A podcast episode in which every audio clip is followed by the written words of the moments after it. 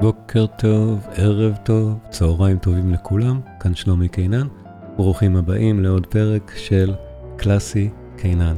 הפעם, ווז'ק, מפראג לאמריקה, מן העולם החדש. רשמי טיול שלי ושל המשפחה בפראג מתחלפים עכשיו למסע של דבוז'ק עצמו לאמריקה, שבו בעצם הוא כתב במוזיקה את אחד מהמניפסטים ההומניסטיים החשובים ביותר בהיסטוריה המודרנית. מן העולם החדש של דבוז'ק, זו היצירה שאנחנו מתחילים לדבר עליה היום, הסימפוניה התשיעית, אחת היצירות הכי מבוצעות בעולם, מאז ועד היום, ובצדק, יצירה מדהימה, אהובה מאוד, אבל גם בעלת מסר כל כך חשוב, בטח שבימים טרופים אלה. אז אה, בואו באמת נאזין, נעמיק ונהנה מן העולם החדש, דבוז'ק, מפראג לאמריקה.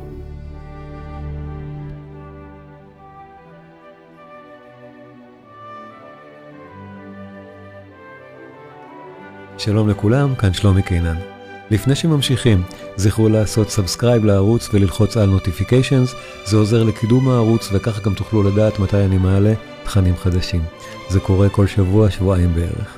כמו כן, אנא עשו לייק לסרטון בו אתם צופים עכשיו, זה מסייע מאוד לאלגוריתם של יוטיוב להפיץ את התכנים האלה הלאה לעוד אנשים שמעוניינים ואוהבים לראות את זה. לינק לתמיכה בערוץ, קישורים לפודקאסט קלאסי קינן, לקבוצות הרלוונטיות בפייסבוק, וגם מומלץ במיוחד הקורסים הדיגיטליים, נמצאים למטה בתיאור של הסרטון. בקיצור, עשו subscribe, עשו לייק ותמכו בערוץ באמצעות הקישורים בתיאור של הסרטון למטה ביוטיוב. המשך צפייה מהנה.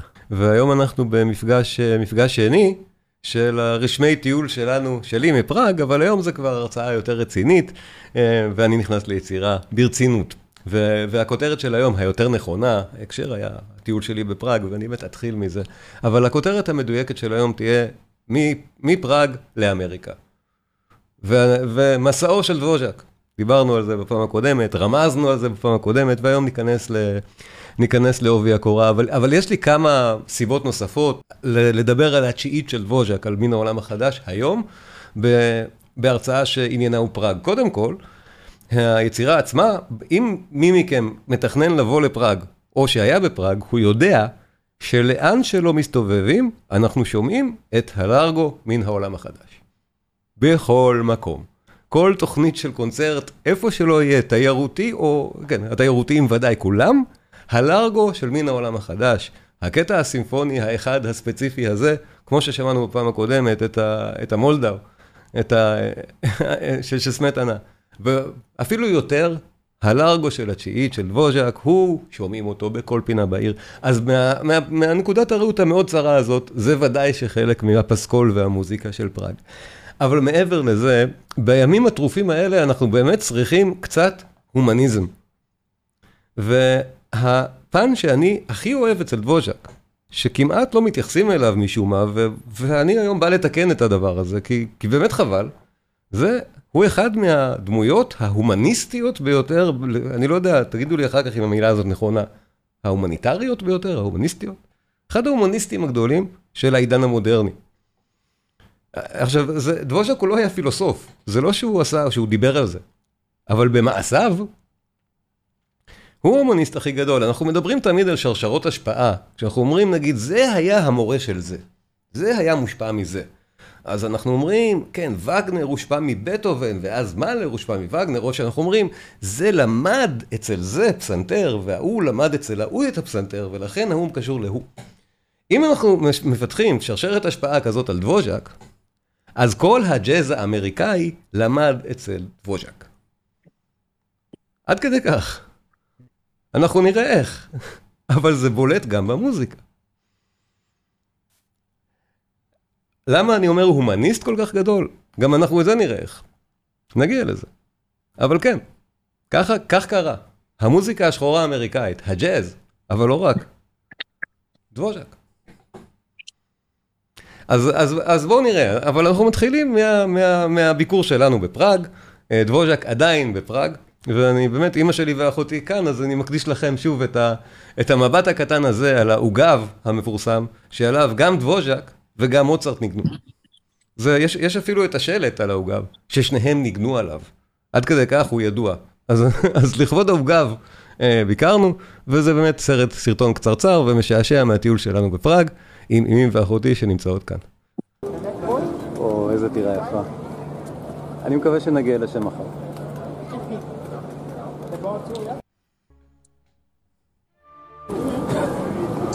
You're gonna absolutely love. Yeah. So yeah, so this is gorgeous. And that's where, sorry, I have to be very quiet. This is beautiful. Uh, this is St. Francis of Assisi Church. It's a Baroque building, Catholic church. Wow, that's gorgeous. On the, on the right balcony, there's the second oldest serving in Prague. And Mozart was playing on that. You know? Mozart was playing here. Yeah, yeah, right? yeah. Don Giovanni was premiered here. Oh, not really. Not here? In Prague, but not in this hall. Yeah, my music history. You know, 1702. This, So- uh, and e- even Mozart was playing on that. Dvořák, Sager. oh, many other, many other artists, but yeah. Mozart is obviously. Mozart the- obviously yeah, played the, Mozart was almost a Prague citizen. He almost moved here. yeah, he Yeah. lived. He lived like uh, church.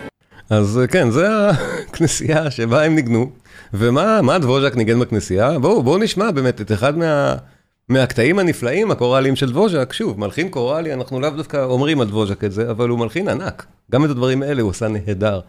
סטאבט מאטר של דבוז'ק, בקצרה, באמת, בשביל שנוכל אחר כך לעבור מצ'כיה לאמריקה, אבל שהסגנון הצ'כי יהיה באוזנינו, וזה מה, נוגן, מה שנוגן בכנסייה הזאת. הכנסייה תכף אני אראה מה היא, ותראו שאפילו בתוכנית הקונצרטים של מה שיש בכנסייה, החודש, יהיה לנו גם את הלארגו של מן העולם החדש. בכל מקום בפראג. אבל בואו נתחיל בפרק המקסים מתוך יצירה נהדרת, אני ממש ממליץ, מי שאוהב, להאזין לכל הסטאבט מאטר של, של דבוז'ק מתחילתה ועד סופה. זאת אחת מהיצירות הקוראליות המדהימות של המאה ה-19, אני אומר את זה בלי הגזמה, אבל בגלל ששוב, דבוז'ק לא נחשב בדרך כלל מלחין קוראלי, היא פחות אולי מוכרת, אבל למשל זו אחת מהיצירות שלו שאכן בוצעו אחר כך באמריקה בהצלחה רבה, יחד עם עוד כמה יצירות קוראליות, אבל לא נשמע את הפרק החמישי מתוכה, המדהים, סטאבט מאטר זה תמיד שורה אחת לכל, אה, לכל פרק, זה מספיק אבל המוזיקה, וואו, וזה בכנסייה הזאת.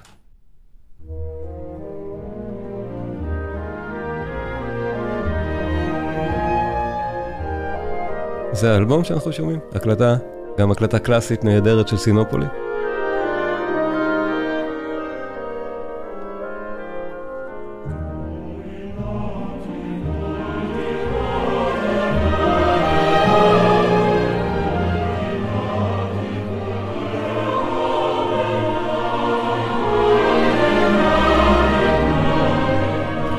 שורה בודדת, סטאבט מאטר, בקורס הברוק דיברנו על זה, חלקכם הייתם, אתם זוכרים? הסטאבט מאטר, כל פרק הוא שורה. זה מאוד מאוד קשה להלחין את הטקסט הזה, ממש קשה.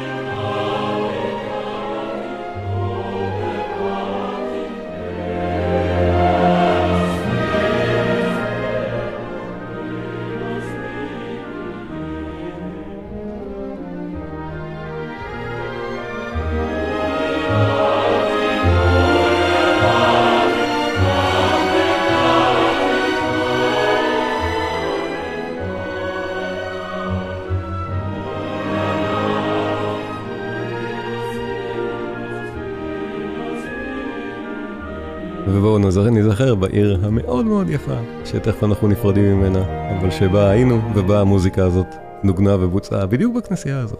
זה העוגב, שבו דבוז'ק ניגן את זה, את היצירה הזאת. עוד בתחילת הדרך, הסטאבט מאטר זו היצירה באמת שאותה ברמס גילה. דרכה הוא גילה את דבוז'ק. ועל איך ברמס גילה את דבוז'ק, על כל מה שדבוז'ק עשה בין לבין, אנחנו נדבר בהרצאות הבאות, זה גם מרתק. אבל זה, זו היצירה שאותה ברמס סימן שהוא גילה את דבוז'ק.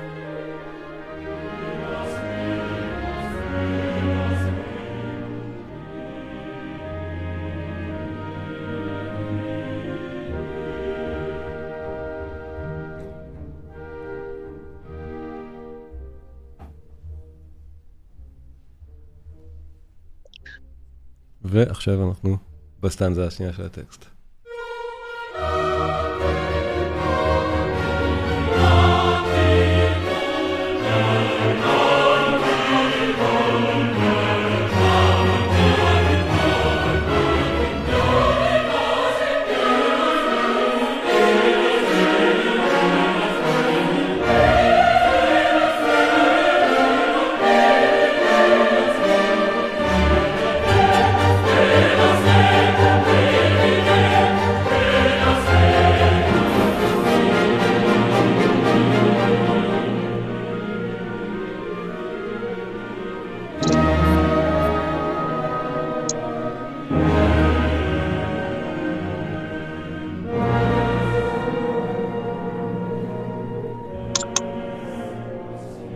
צריך לעשות מיוט למיקרופונים, שנייה אני אעשה, ומי שרוצה יוכל לפתוח את עצמו.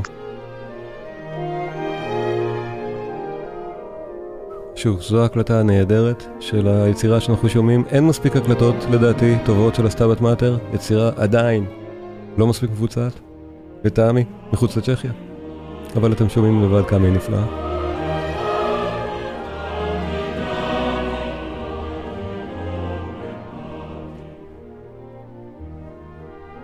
ניר, ניר כתב, ממליץ גם על הרקוויאם שלו, אני לא יודע, אה, אה, אולי לא ידוע כמו מוצרט וורדי, אבל בעיניי יפהפה לא פחות. גם יצירה מומלצת, נכון, הרקוויאם של דבוז'ק הוא גם נהדר. אני אישית מעדיף את הסטאבט מאטר בתור היצירה הקוראלית הבאמת ענקית של המלחין. אבל גם הרקוויאם מומלץ.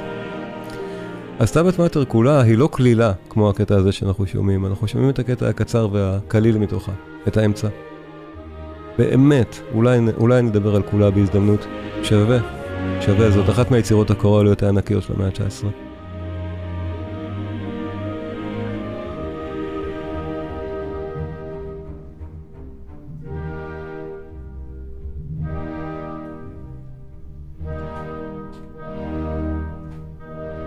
ואחרי הפרק הזה אנחנו באמת אולי יכולים להבין מסטאבט מאטר ומאותה הכנסייה שראינו ומתוכנית הקונצרטים באותה כנסייה, שאמרתי לכם, זה אולי, אולי אנקדוטי, אבל עדיין, כל מקום שמוצגת בו מוזיקה, ובמקרה הזה, מה שראינו זה נקרא קלמנטיום, אבל זו התוכניה של הזמן שבו אנחנו נחתנו שם במקרה, ותמיד יהיה דבוז'ק ותמיד יהיה סמטנה. לא משנה, איפה שאנחנו לא ננחת. זה, ככה זה בפראג. והקשר של, של דבוז'ק, נגיד, העניין הרוחני, שגם אם בדרך כלל אנחנו לא מתייחסים לפן הזה אצלו. אה, הוא כן היה דתי, הוא היה, הוא היה קתולי, אבל, אבל דתי, כן, זה היה חשוב לו. דבוז'ק בכלל הוא אחד מהמלחינים שהכי נחמדים או סימפטיים בהיסטוריה של המוזיקה. רוב המלחינים הם בדרך כלל משוגעים כל אחד בדרכו. יש על כל אחד את האנקדוטות. אה, השפוי היחיד זה אולי היידן, והשפוי היחיד הנוסף זה דבוז'ק. ולאיידן גם היו צרות עם אשתו. דבושק אפילו זה היה טוב. אפילו חיי הנישואים שלו היו מאושרים. והיו לו תחביבים של אה, גידול יונים ו- וצפייה ברכבות נוסעות. אדם יקר, אין מה להגיד. באמת כזה. אז, אז, אבל, אבל כן, אה, אנחנו שומעים במוזיקה כזאת שגם חיי הרוח שלו היו כנראה עמוקים, ובארצות הברית הוא באמת התחבר לספיריטואלס. לקטע של המוזיקה שנקראת ספיריטואלס. אנחנו תכף נשמע דוגמיות לדבר הזה. אז הקשר הזה חשוב. אבל מה שבאמת מעניין שקרה, שבגלל שדבוז'ק, מה שמענו בפעם הקודמת, וגם מה שנשמע תכף, יצא כבר שמעו בכל אירופה על זה שהוא מלחין של מוזיקה פולקלוריסטית. אה, הרי כל הסימפוניות ששמענו בפעם הקודמת, ודברים שעוד נשמע, דוגמאות מהשמינית למשל, שזה ממש היה להכניס את הפולקלור הבוהמי, את הפולקות, את, ה, את הדברים האלה לאולם הקונצרטים, ה, לבמה המרכזית של אירופה, ביצירות שהן מאוד היו פופולריות והצליחו. המחולות הסלבונים, דברים שבאמת עשו המון רעש והמון רושם. ובארצות הברית שמעו עליו, וכשגברת ג'אנט סרבר, זה היה שמה, מנהלת הקונסרבטוריום בניו יורק, והיא הייתה נדבנית מאוד גדולה, אלמנה עשירה מאוד וחשובה כזאת, רצתה להזמין אה, מומחה אירופאי שיחקור, שיעשה עבודת מחקר מוזיקולוגי אה, בארצות הברית, בעולם החדש מבחינתם, לאו דווקא בארצות הברית, אבל באמריקה, ויגלה מה האפיון המוזיקלי של העולם החדש. זו המשימה. דבוזק בכלל לא רצה ללכת בהתחלה, הוא, הוא באופן מפורסם, ושוב, אנחנו נדבר עליו בהמשך, על יצירות אחרות שלו. באופן מפורסם, הוא לא רצה לצאת בכלל מצ'כיה. שוב, הוא אהב לראות, הוא אהב לגדל יונים. זה, זה הטיפוס, הוא, הוא לא עניין אותו בכלל. הוא לא רצה, הוא קיבל הצעות מאוד מפתות מברמס, ש, שיבוא לווינה, הכל, כלום. פה, גם הציעו לו כנראה המון המון המון כסף, ממש, וגם יכול להיות שזה הדליק אותו, המשימה הזאת, כי, כי לא סתם היא פנתה לדבוז'ק, העבודה שלו הראתה שבאמת הנושאים האלה של פולקלור, זה, זה המהות, זה האיש, זו המוזיקה. אז, אז החיבור הזה עבד טוב. גם באמריקה הוא לא למד אנגלית, הוא נשאר צ'כי. הוא לא, במובן הזה הוא אדם מאוד כנראה סגור, והוא גר גם בקהילה, כשהוא לא היה בניו יורק הוא גר בקהילה צ'כית, במיניסוטה בכלל. לא תרבותית, רק צ'כיה. הזהות שלו היא צ'כית, לא למד אנגלית. אבל המחקר המוזיקלי שלו.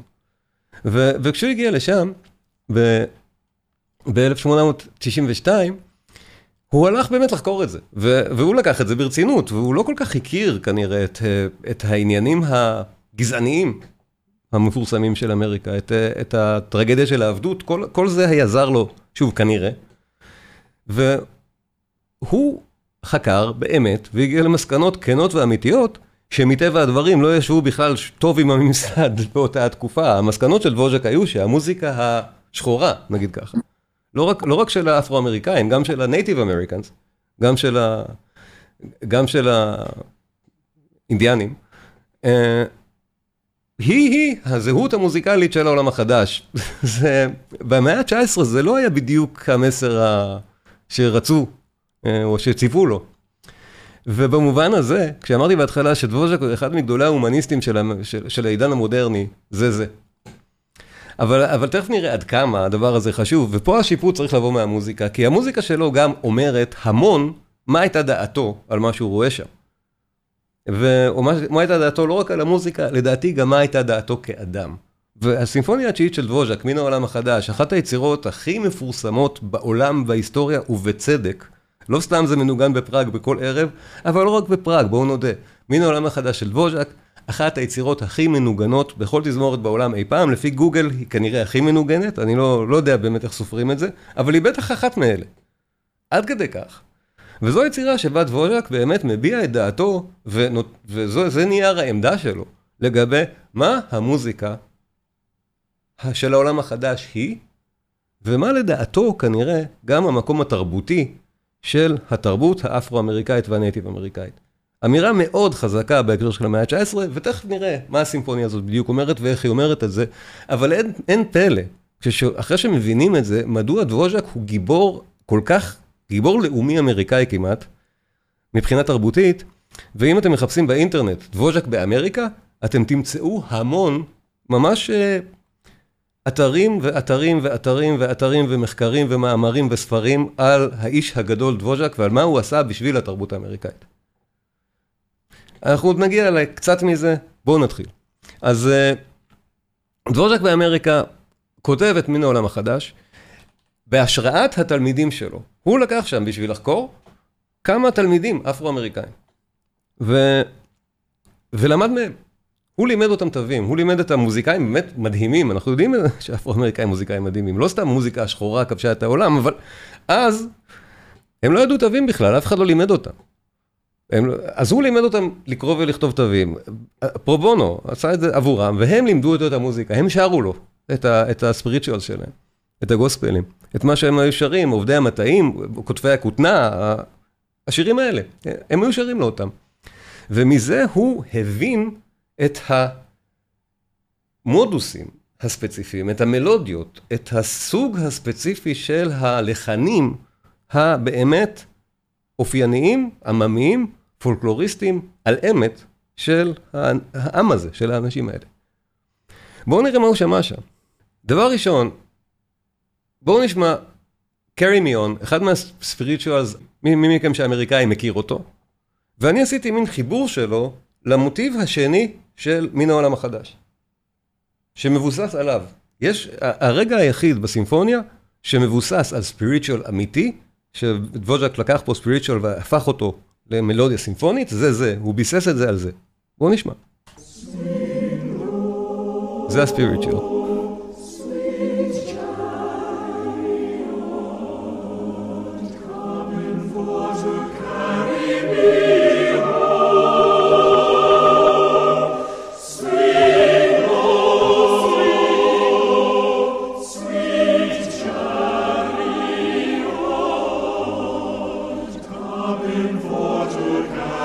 יפה כל כך בזכות עצמו, וווז'ק, מן עולם החדש.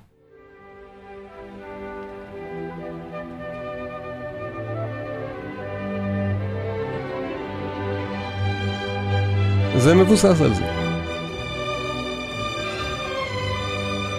אנחנו נשמע את הדבר הזה במלואו, אבל אני רק כבר אומר, זה החלק היחיד בסימפוניה שמבוסס באמת על ספיריטואל.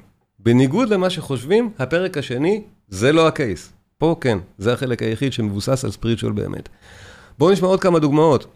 התלמיד הבולט שלו, לפחות מפורסם מאוד, אה, מוזיקאי, מלחין בעצמו, הארי טי ברלי, שאחר כך ביצע בעצמו המון ספיריטואלס, והוא, אה, יש לו גם, שוב, שרשרת השפעה, אנחנו מגיעים פה, הוא והכנר שעבד לצידו, הם כבר המורים של דיוק אלינגטון. באמת, כבר, אנחנו מגיעים פה לג'אז. אבל הארי טי ברלי, אחר כך למשל הדגים, זו הקלטה מאוד ישנה, אנחנו נשמע באיכות לא טובה של סאונד, אבל שהוא הדגים איך הוא היה שר לדבוז'ק את אותם הספיריטואלס. אז זה היה נשמע ככה, הארי טיבר לי בקולו, מראה איך הוא היה שר לדבוז'ק.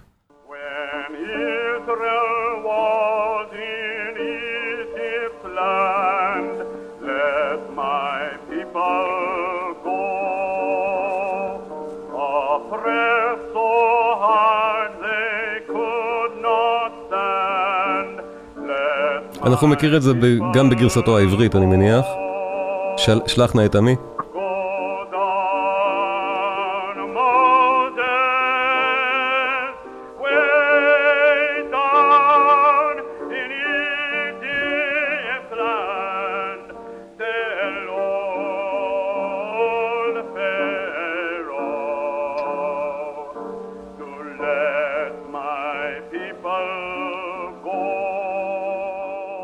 אז זה הארטי ברלי, זו התמונה שלו, ואפשר לחפש גם עליו. הספיריטואל של הארטי ברלי הם כשלעצמם, פורסם בזכות עצמו שניתן לחפש ולמצוא בספוטיפיי, זה מרתק ויפהפה. דבוז'ק בעצמו החזיר את הטובה, לפני, לפני שאני נכנס לסימפוניה, דבוז'ק בעצמו גם, עוד לפני שהסימפוניה התשיעית בוצעה, כבר רמז מה הוא מתעתד לעשות בזה שהוא תזמר, דבוז'ק תזמר את ה... הדברים האלה שנגיד הארי טי ברלי ותלמידים אחרים שלו שרו, הוא תזמר אותם לתזמורת בניו יורק, וזה, ואת התזמורים האלה של דבוז'ק יש לנו היום. ושוב, זו מחווה נהדרת שבעצם דבוז'ק עשה בשביל אותם אפרו-אמריקאים. אחר כך הם החזירו את הטובה הזאת, אבל כן, Old Folks at Home מתוזמר על ידי דבוז'ק.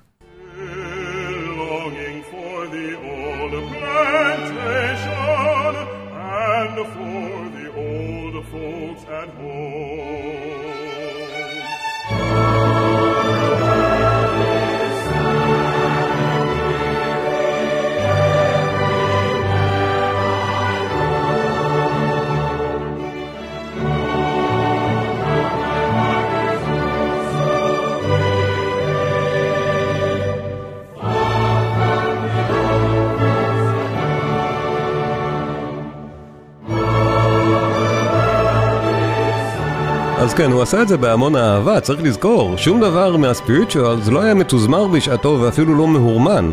הארי טי ברלי השמיע לנו מה דבוז'ק שמע ומה הוא עשה מזה.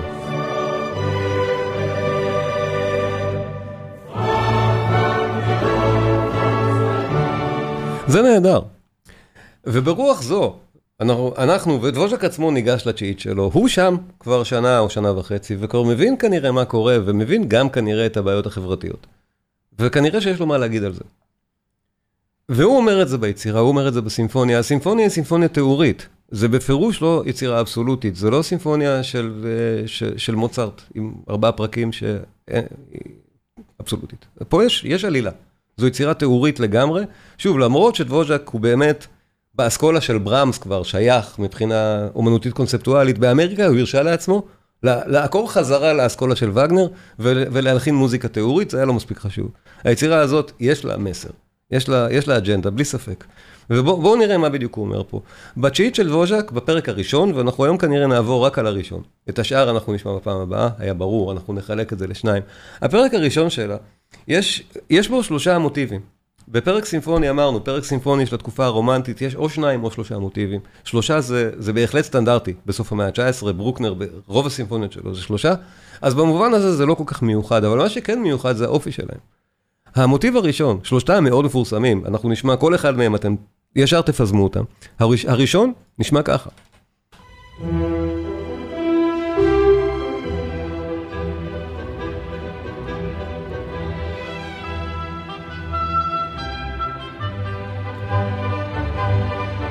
זה מוזיקה עם אופי מסוים. אולי, אני, אני אקרא לו אפילו וגנריאני. זה באמת נשמע וגנריאני. זה מייצג את העולם הישן. זה מייצג את הכוח, את העולם התעשייתי, אולי את ניו יורק, את גורדי השחקים, את החוויה של דבוז'ק עצמו, מגיע בספינה ל... ורואה את, ה... את ניו יורק. אבל בכל מקרה, החוויה הזאת. הש... המוטיבים האחרים, זה המוטיב הראשון. המוטיב השני,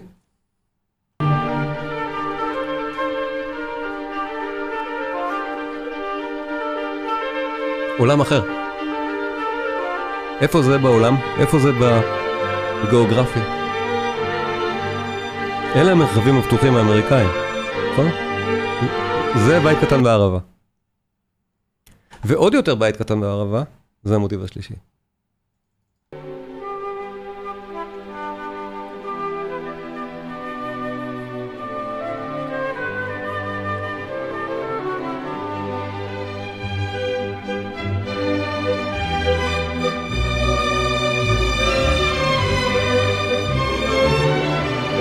שלושה מוטיבים כל כך מפורסמים שאתם כבר אוהבים אותם. כמה דבוז'ק השקיע פה שלושה נושאים בצורה של פרק סימפוני, בצורת סונטה, כל אחד יותר מדהים מהשני, והאחד, הראשון, אומר משהו אחר לגמרי מהשניים האחרים. השניים האחרים באמת מבוססים על מה שדבוז'ק אה, מצא במחקרים שלו, אני אומר את זה מאוד בשטחיות, אפשר יהיה לחפור את זה יותר לעומק בהזדמנות באמת, את העניין הזה של סולמות הפולקלור האלה. דיברנו על זה גם הרבה בקורס הברוק למי שזוכר. הסולם הפנטטוני המפורסם, הסולם בין ששת התווים, חמשת התווים, השישי זה תמיד מי שסוגר את העניין, אבל פנטה זה חמישה וטונים זה תווים. דבוז'ק הגיע באמת למסקנה במחקרים האלה שלו, שכמו במוזיקה צ'כית של פולקלור, של פולקלור צ'כי, הדברים האלה אגב נשמעים לנו אמריקאים כי הם נעשו באמריקה ומשויכים למין העולם החדש, אבל מבחינת דבוז'ק הוא עדיין מלחין צ'כי. שמאמץ סגנון פולקלור אמריקאי כאן. זו מוזיקה שמתכתבת עם הסיפורים הקודמות שלו. בכל מקרה, אותו סולם שהוא מצא גם במוזיקה הצ'כית וגם במוזיקה של הפולקלור של האפרו-אמריקאים ושל ה-Native Americans, בשתי התרבויות האלה שלא קשורות, זה הסולם הפנטטוני. עכשיו, היום אנחנו כבר יודעים שהפנטטוני אפילו יותר נפוץ מזה. דבוז'ק מצא נכון את הפנטטוני. יש את הדבר שאני תמיד מראה בהקשר הזה, כי הוא פשוט נהדר. בובי מקפרין הוא נהדר בלי קשר לדוגמה הזאת. אבל בדוגמה הזאת, בובי מקפרין פשוט מראה מדוע הפנטטוני זה הסולם שמדובר בפולקלור. למה שני הקטעים האלה ששמענו עכשיו, שמייצגים מוזיקה של אפרו-אמריקאים, שונים מהמוזיקה המערבית. בואו נראה רגע מה בובי מקפרין אומר. Talking about expectations, expectations. Watch. Ba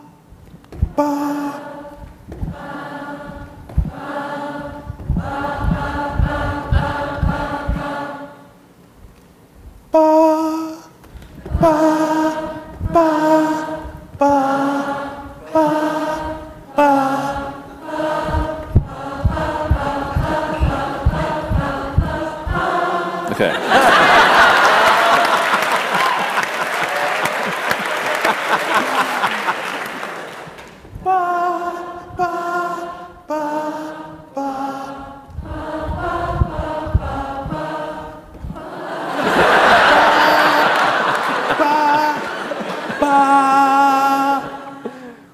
Bye.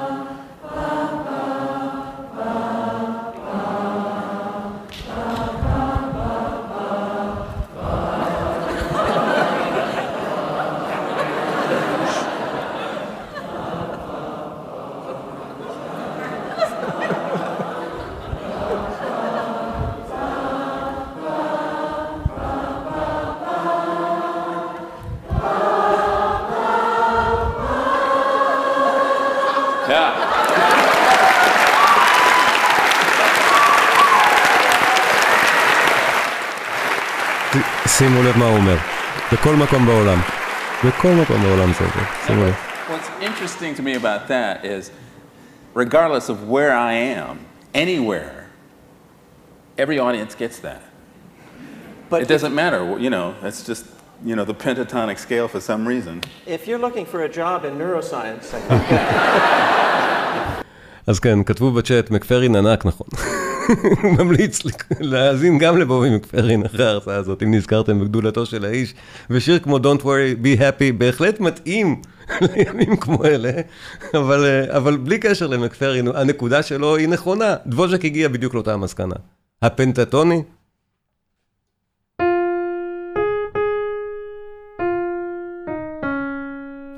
חמישה תווים.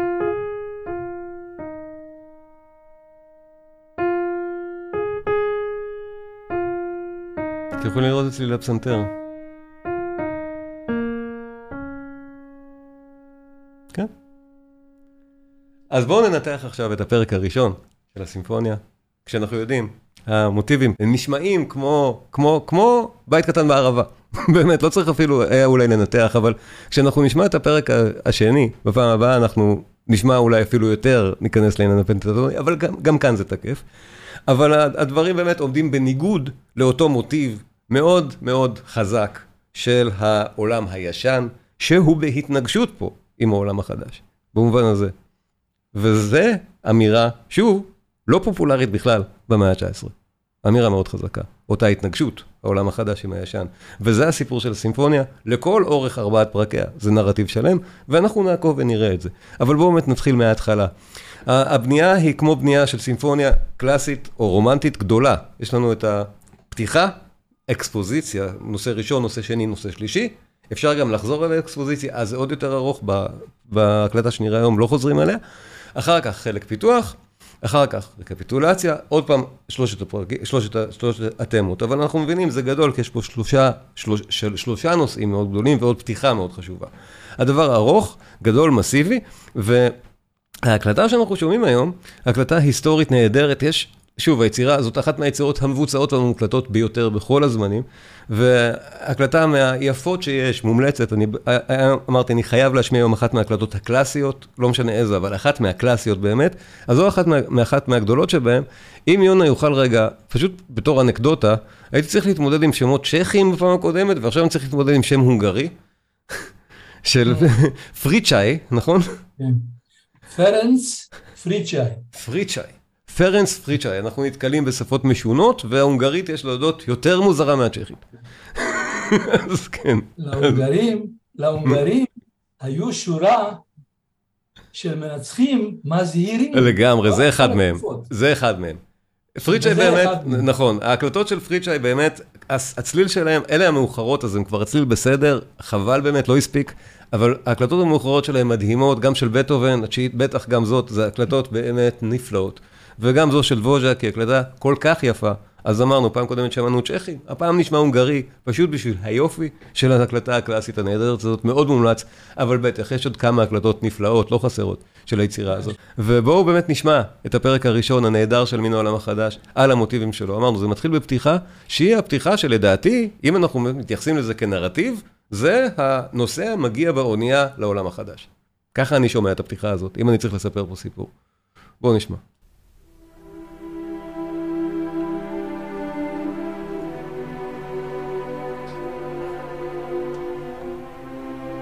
אם צריך לפתוח יצירה בצורה תיאורית, זו הדרך. מהתווים הראשונים, דבוז'ק אומר לנו, זו יצירה תיאורית. זה הקודים הווגנריאנים. ככה נשמעת מוזיקה תיאורית. ברור שזה עוד לא המוטיב הראשי. ברור שזה סיפור. משהו קורה פה. שום דבר עוד לא מגובש.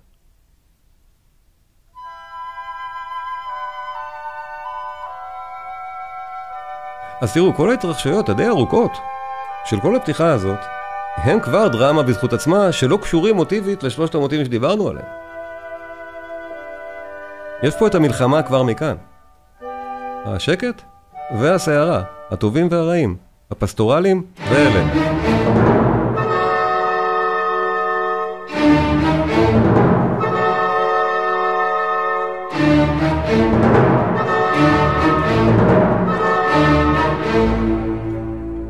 כבר מתחיל להיות נרמז לנו הנושא הראשון. מתחיל להיבנות, תכף שימו לב. אני אגיד מתי בדיוק זה נבנה.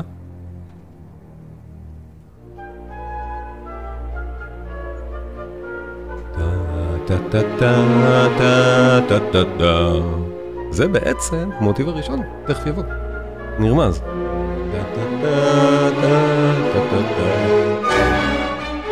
דבוז'ק, רק הוא יודע לעשות את זה ככה, לבנות כזה דבר.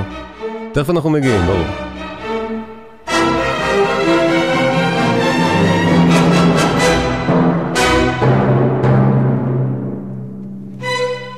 הגענו. נושא ראשון.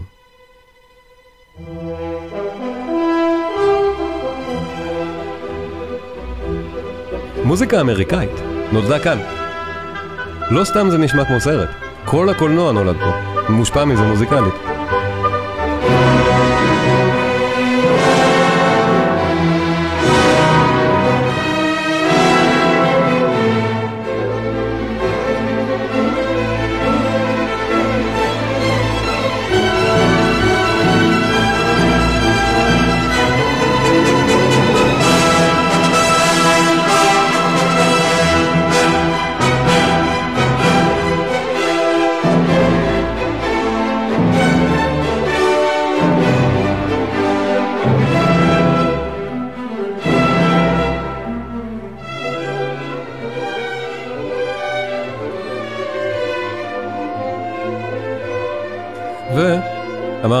ואמרנו, נושא ראשון, שימו לב לניגוד בינו לבין הנושא השני, אנחנו במרחבים הפתוחים, בית קטן בערבה. הסגנונות שדבוז'ק ספג שם, הבין שם. זה כל כך יפה, זה לא יאמן.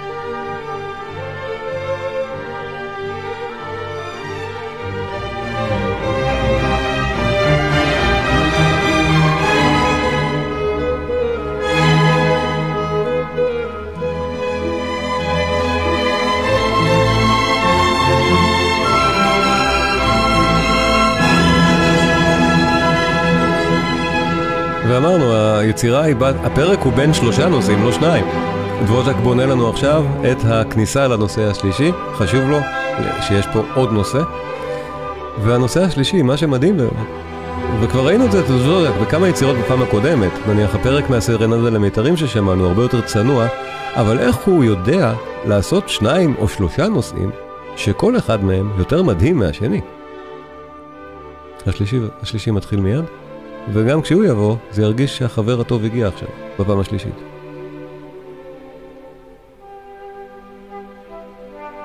אני מזכיר, זה הנושא שמבוסס על הספיריטואל. זה, זה מייצג, מטבע הדברים, את האפרו-אמריקאי. זה מבוסס ישירות על אותו לחן של מיהון. ושמענו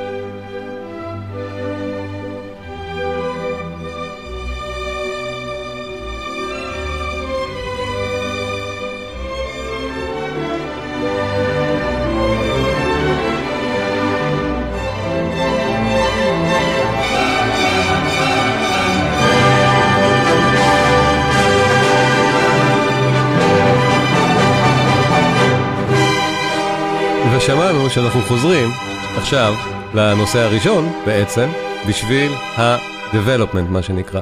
ובחלק הפיתוח, כמו שעושים, נגיד, מערבבים את הנושאים שהיו. אנחנו חושבים, זה הנושא הראשון.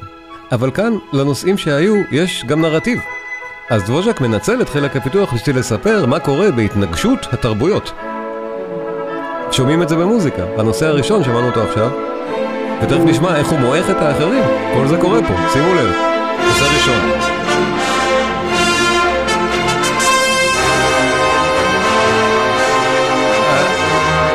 הם פשוט נאבקים.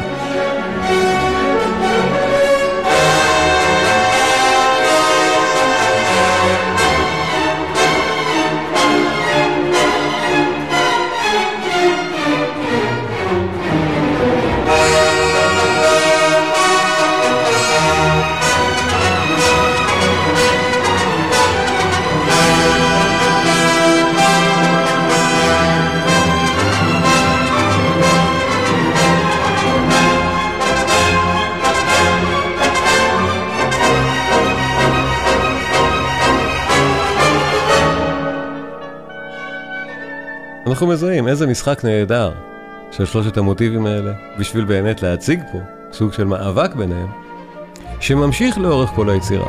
זה לא רק בפרק הראשון, המוטיבים האלה יחזרו לנו גם אחר כך. רקפיטולציה, נושא ראשון. אז כמו שאמרתי, המאבק רק התחיל פה. הסיפור ימשיך גם אחר כך. במפגש הבא שלנו נראה איך. אבל כאן זה מוצג. שלושת הנושאים מדברים אחד עם השני ורבים זה עם זה.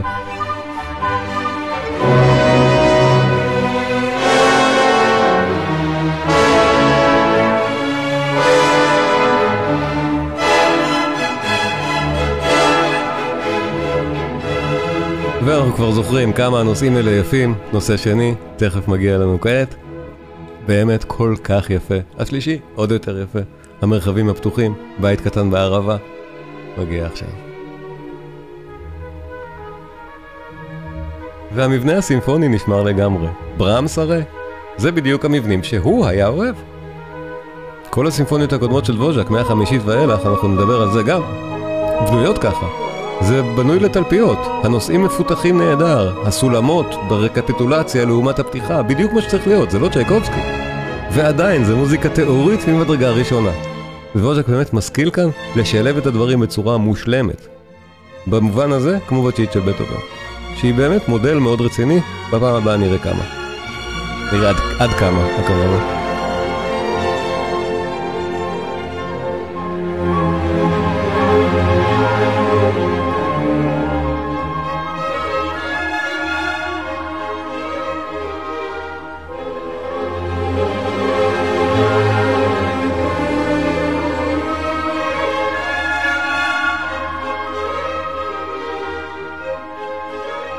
מתקרבים ומגיעים לנושא השלישי, המבוסס על הגוספל בפעם האחרונה. carry me home.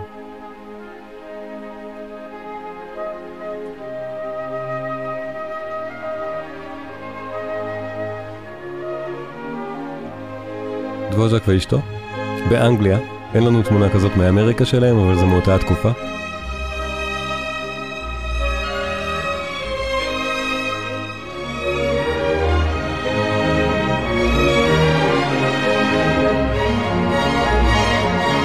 ומשפחת ווז'ק הרחבה, המורחבת באמריקה.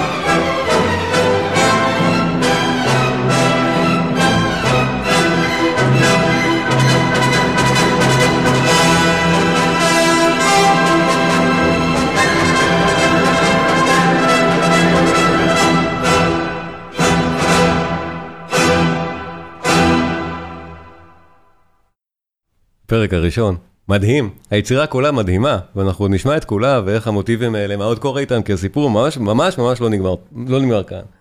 אבל לסיום אני רק רוצה רמז קטן לקראת הפעם הבאה, הפרק השני המפורסם שאמרנו, זה אחד מהרגעים שהכי מנוגנים בפראג והכי מנוגנים בעולם, הפרק השני בעצמו. פעם הבאה ניכנס לכולו, אבל היום נשמע אותו מ...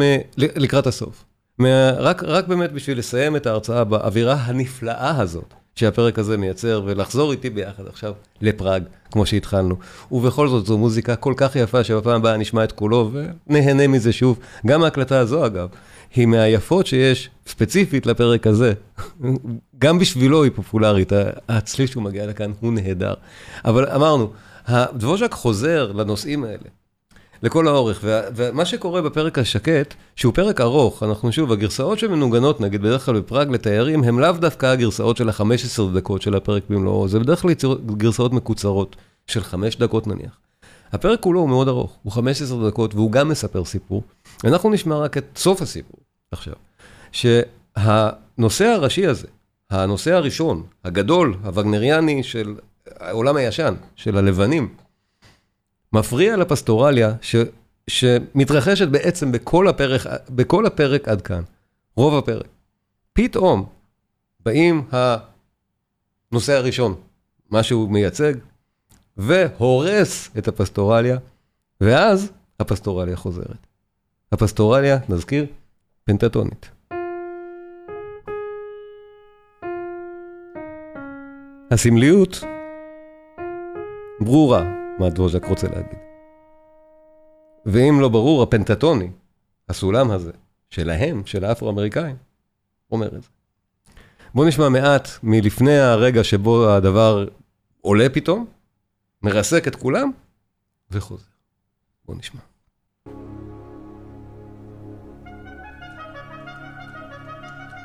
עד כה זה היה שקט מוחלט, לארגו, טמפו איטי, הכל שקט, ופתאום זה בא.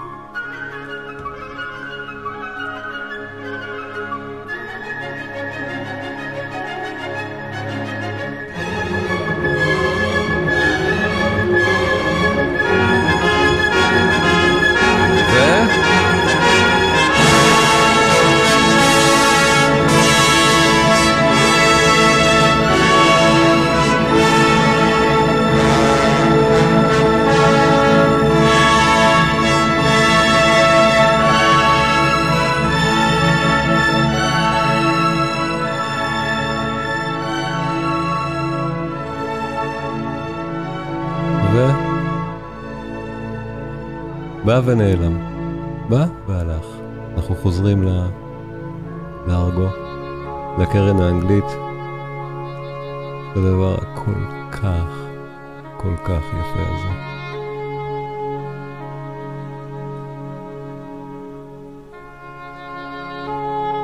אמרתי לכם, הקלטה נהדרת.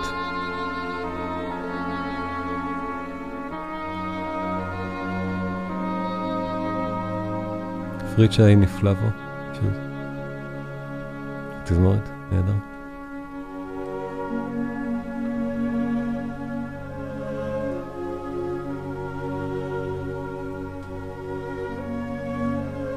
חדי העין אולי הבחינו. זה אני חייב תודה לדני ליאור ששלח לי את התמונה הזאת, יש לו את זה באוסף. אולי הוא רואה את זה היום, הוא בחו"ל, אולי הוא רואה את, ה... אולי הוא רואה את ההרצאה, אני לא יודע. שימו לב שכתוב פה סימפוניה מספר 5. לא תשע. ההקלטה היא משנות ה-60, 62 נדמה לי.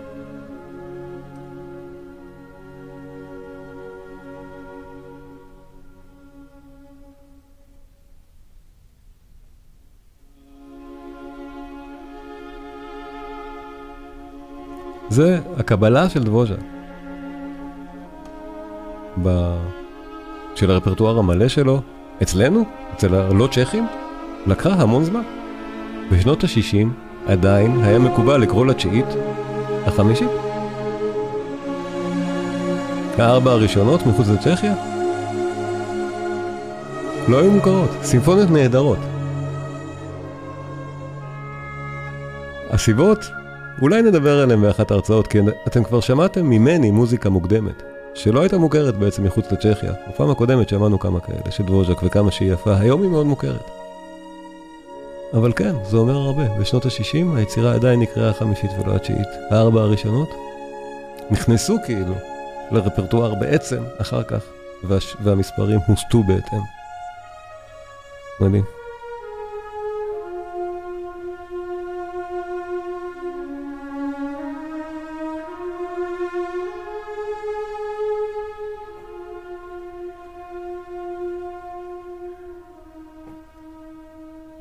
אמרתי, אנחנו שומעים את סוף הפרק לפרידה של היום, ועכשיו הנושא היפהפה מוזכר בפעם האחרונה, ואנחנו חוזרים למשהו בעצם הפתיחה של הפרק. אנחנו בפעם הבאה נעבור על כולו ועל שאר עוד שני פרקי הסימפוניה, והנרטיב הוא באמת יפהפה, כמו שראינו, הדבר מאוזכר כאן, אבל לא רק כאן. כל המוטיבים האלה חוזרים ומאוזכרים אחר כך בשביל להשלים את הסיפור המאוד יפה והמאוד הומניסטי הומני של הסימפוניה ושל דבוז'ק, האדם עצמו, שאתם רואים עליי כמה אני אוהב גם את המלחין וגם את האישיות שלו.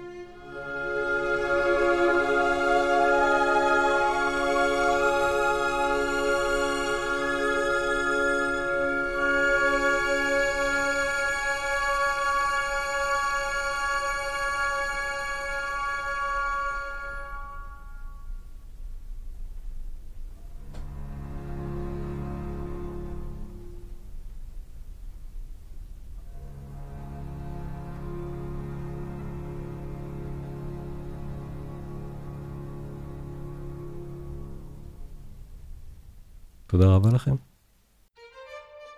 לפני שנפרדים, אני רוצה להציג בפניכם את הקורס החדש, מוזיקת הברוק, הקדושה, המפוארת והמענגת. ואני רוצה להראות לכם מה אתם מקבלים כשאתם רוכשים את הקורס, כי בעצם אתם רוכשים את זה ומקבלים במתנה עוד קורס, את קורס הדגל שלי, אני חושב, על באך. אז קודם כל, קורס מוזיקת הברוק, הקדושה, המפוארת והמענגת. לפני הברוק, ימי הביניים וה plain chant, שירי טרובדורים, הרנסאנס המוקדם, דופאי, טאליס וגם פון וויליאמס. כלי הנגינה העתיקים והמודוסים של תקופת הרנסאנס, וג'ון דאולנד. בין הרנסאנס לברוק, איטליה, פלסטרינה והמוזיקה הכנסייתית הקתולית, זרליני והאסכולה הוונציאנית. מונטוורדי אורפאו ופרסל דידו ואנס. דידו ואנס זה מה שאתם רואים עכשיו, מונטוורדי אורפאו זה שיעור הרבה יותר מעמיק מההרצאה הפתוחה שיש בערוץ. שתיהן ניתוח של אופרות ברוק, באמת נפלאות, אורפאו זה בין הרנסאנס לברוק, זה ברוק proper, נהדר. צרפת, המוזיקה בחצרו של לואי ה-14, לולי, שרפנטייה, דללנד וקופרן, עם האורח המיוחד צבי חזנוב, שגם נותן לנו פה הרבה הרבה מאוד תובנות לגבי צרפת, החצר של לואי והמוזיקה. גרמניה לפני באך, שיץ, בוקסטהודה ופכלבל. איטליה של ויוולדי, איזה כיף, סקרלטי, קורלי, אלבינוני, יש שם עוד כמה. הנדל, המשיח ועוד, וקצת על טלמן. ומפגש בונוס, כל מיני הפתעות, זה כבר באמת השיעור העשירי של הקורס, והכל מיני הפתעות האלה, זה הפתעות. באמת מי שאולי חד עין רואה מה לא היה ברשימה עד עכשיו, יכול, יכול לנחש מה, מה, מה נמצא כאן. בנוסף, יהיה לנו, כאמור, תמיד בכל הקורסים שלי יש עוד מפגשים, ולזה למשל אנחנו נעשה עוד מפגש על רמו, גם עם צבי חזנוב, וכשזה יהיה, זה יעלה לקורס, וכמובן, כל דבר שאני מעביר שרלוונטי, עולה מיד לקורס, הדבר הוא דינמי. בתכנים הנוספים יש לנו הפוגה, מהי פוגה ואיך באך משתמש בה, הקנון, המנחה המוזיקלית של באך, באך היוהנס פסיון, ויוולדי, ארבע העונות ועוד מוזיקה אביבית, special חנוכה במתג, הנדל, יהודה המכבי. אז התכנים הנוספים האלה הם גם נהדרים, ונוח, ואתם כבר רואים שאנחנו מתממשקים כאן עם באך בתכנים האלה שקשורים לקורס השני, ומבצע ההשקה המיוחד לקורס מוזיקת הברוק. כל צופי הערוץ ומאזיני הפודקאסט שירכשו אותו עכשיו, בחודש הקרוב, מקבלים גם קופון לצפייה בחינם בקורס, קורס הדגל שלי אני חושב, באך מוזיקה מגן העדן, שגם בו יש כבר הרבה מאוד בונוסים ותכנים נוספים, אני אעבור מהר על מה אתם מקבלים גם שם, כי כל זה באמת בנוסף לקורס מוזיקת הברוק, וזה מאוד מאוד קשור כמובן.